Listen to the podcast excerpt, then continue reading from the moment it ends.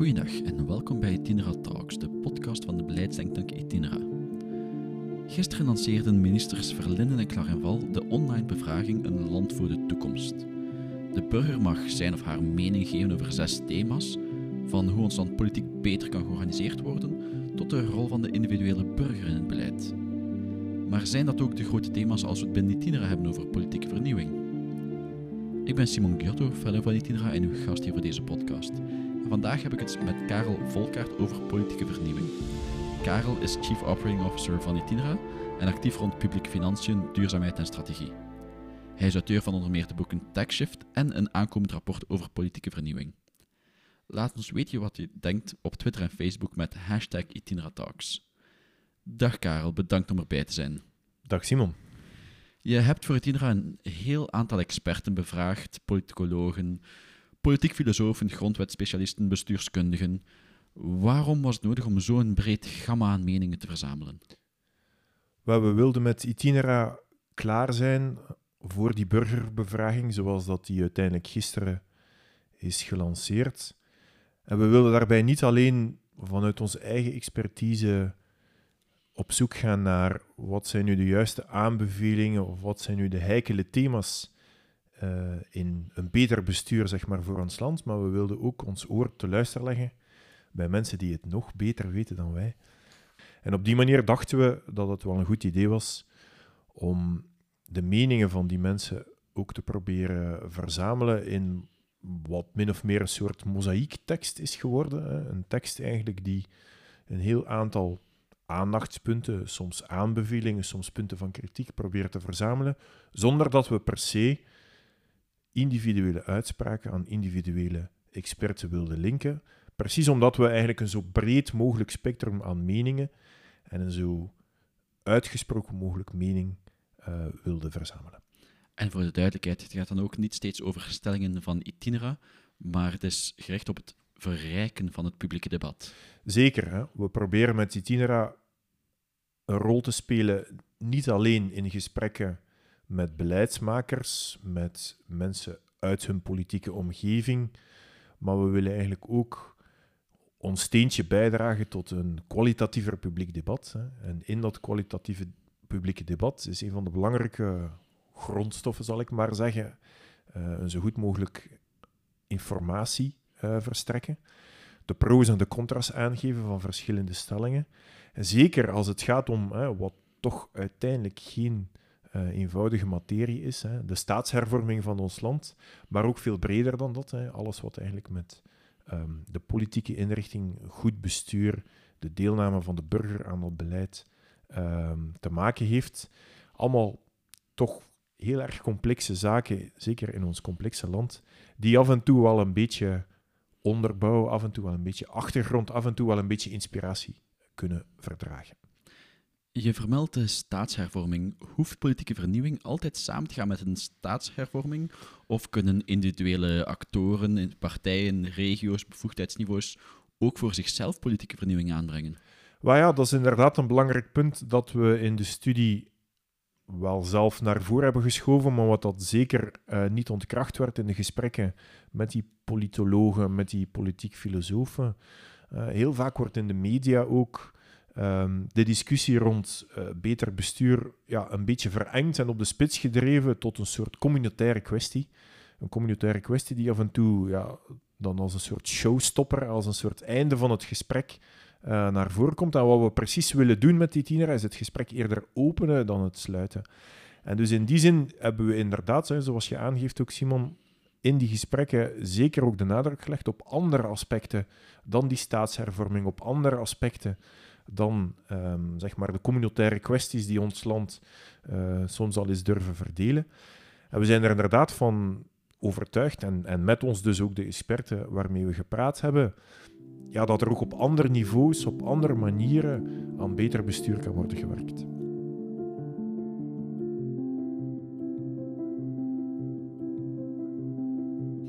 Als we eens kijken naar de verschillende stappen van het politieke bestel en we beginnen bij wie er aan dat politieke debat deelneemt, of deelneemt in de instituties, dan beginnen we bij ons kiesstelsel.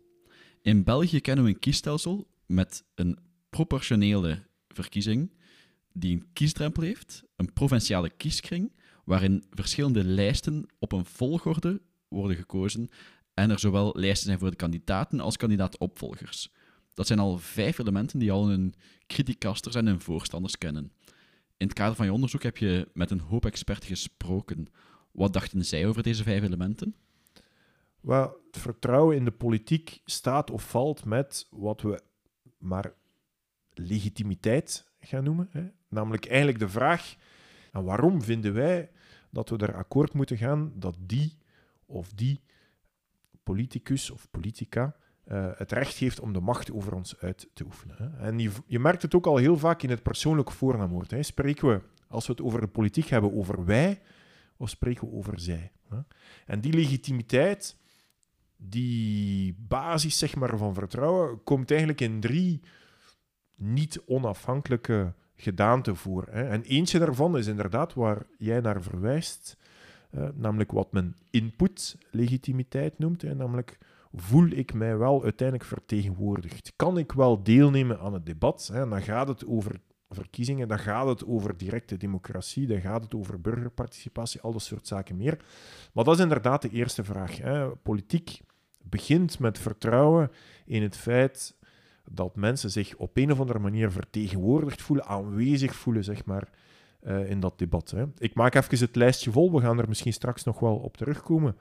Maar na of naast die input-legitimiteit is er ook zoiets als throughput-legitimiteit, eigenlijk de, de legitimiteit doorheen het politieke proces. Hè. En die legitimiteit gaat dan over in hoeverre wordt de burger of civil society, hè, de burgersamenleving, uh, betrokken bij het vormen van beleid, um, betrokken bij het hele proces van uiteindelijk het tot komen van wetten en het uiteindelijk uitvoeren van die wetten. Hè. En er zijn wel wat zaken daarop aan te merken. We komen er straks ook wel eens op uh, terug. En als laatste, gewoon om het lijstje vol te maken, is er die output-legitimiteit.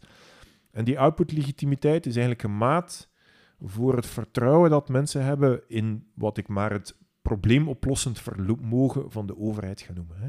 Slaagt de overheid er effectief in, ongeacht eventueel hè, hoe representatief het proces is, ongeacht hoe efficiënt het proces is, die throughput-legitimiteit, maar slaagt de overheid er op een of andere manier in om het probleem op te lossen.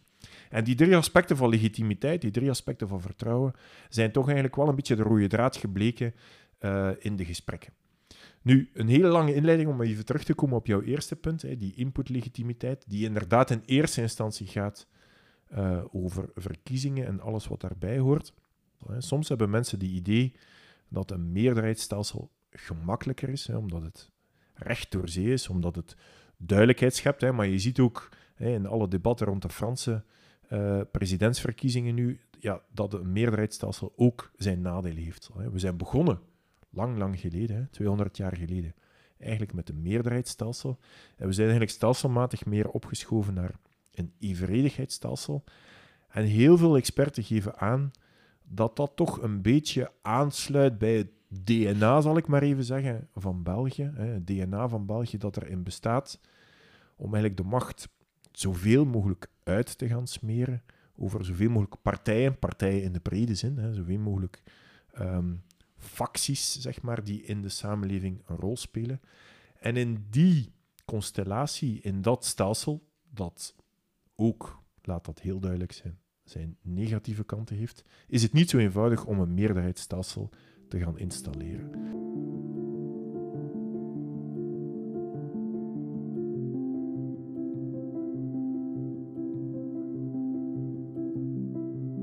Je haalde de burgerbevraging van ministers Verlinden en Clarenval al aan, maar dat is slechts één vorm van burgerparticipatie of directe democratie. Wat zijn zowat de, de andere vormen? Wat ligt er op de menukaart van de directe democratie? Heel veel experten merken toch op dat daar soms wel een soort gedachtesprong wordt gemaakt bij veel mensen die niet per se ehm, relevant of niet per se uh, helemaal juist is. Hè. Veel mensen gaan ervan uit dat de mensen die uiteindelijk in de politieke cenakels, of dat nu het parlement is of burgerpanels, laat ik nog even in het midden, maar heel veel mensen gaan ervan uit dat de mensen die zich daar bevinden, dat die eigenlijk een soort afspiegeling zouden moeten zijn van ehm, alle geledingen van de maatschappij. Hè? Dat we eigenlijk een soort spiegel zouden moeten hebben op kleine schaal van de hele maatschappij.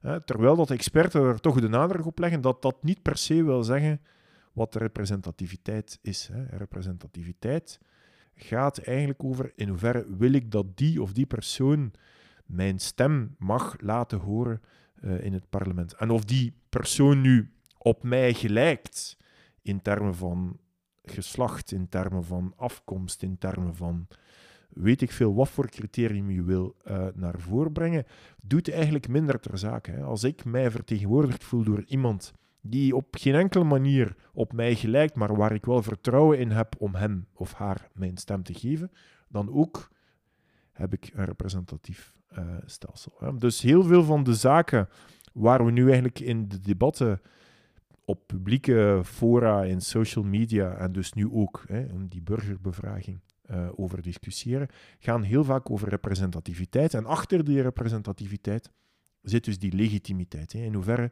wil ik iemand het vertrouwen geven om in mijn naam aan beleid te gaan doen? En dus er is niet zo heel veel enthousiasme bij de uh, experten die we spraken om nu te gaan zeggen: we gaan de parlementaire democratie gaan vervangen door dat soort directe democratie. Dat burgerbevragingen, die louter informatief zijn, um, dat burgerpanels die over fundamentele maatschappelijke kwesties uh, gaan discussiëren, zeker hun meerwaarde houden, absoluut. Maar er wordt toch nogal een lans gebroken voor het behoud van de parlementaire democratie. Um, als zeg maar de ultieme manier om tot die representatieve politiek te gaan komen.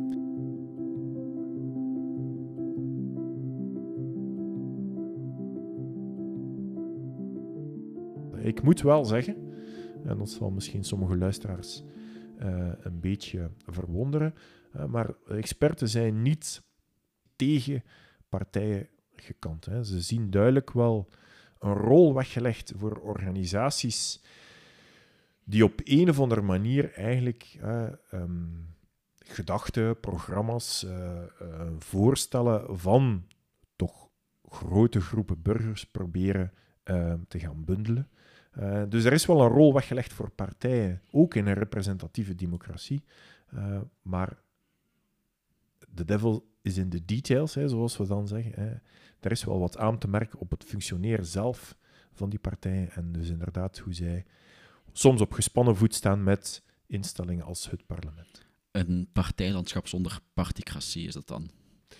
Ja, de particratie komt er inderdaad um, in grote mate op neer hè, dat er nogal wat macht ligt bij instellingen, individuen vaak, hè, die eigenlijk geen plaats hebben in ons politiek bestel, zoals de grondwet dat heeft uh, geformuleerd. Hè. Dan gaat het met name over partijvoorzitters hè, en soms um, de mensen rond die partijvoorzitters, ja, die toch wel belangrijke impact hebben op stemgedrag van parlementariërs, hè, op samenstellingen van uh, regeringen en ook, hè, om te beginnen al bij die input-legitimiteit, zoals we het daarnet hebben besproken, ja, dat die macht eigenlijk al begint bij het samenstellen van de partij en dus de stemlijsten. Je vermeldde de samenstelling van de regering, en dat is ook het laatste thema dat ik toch zeker met jou wou bespreken.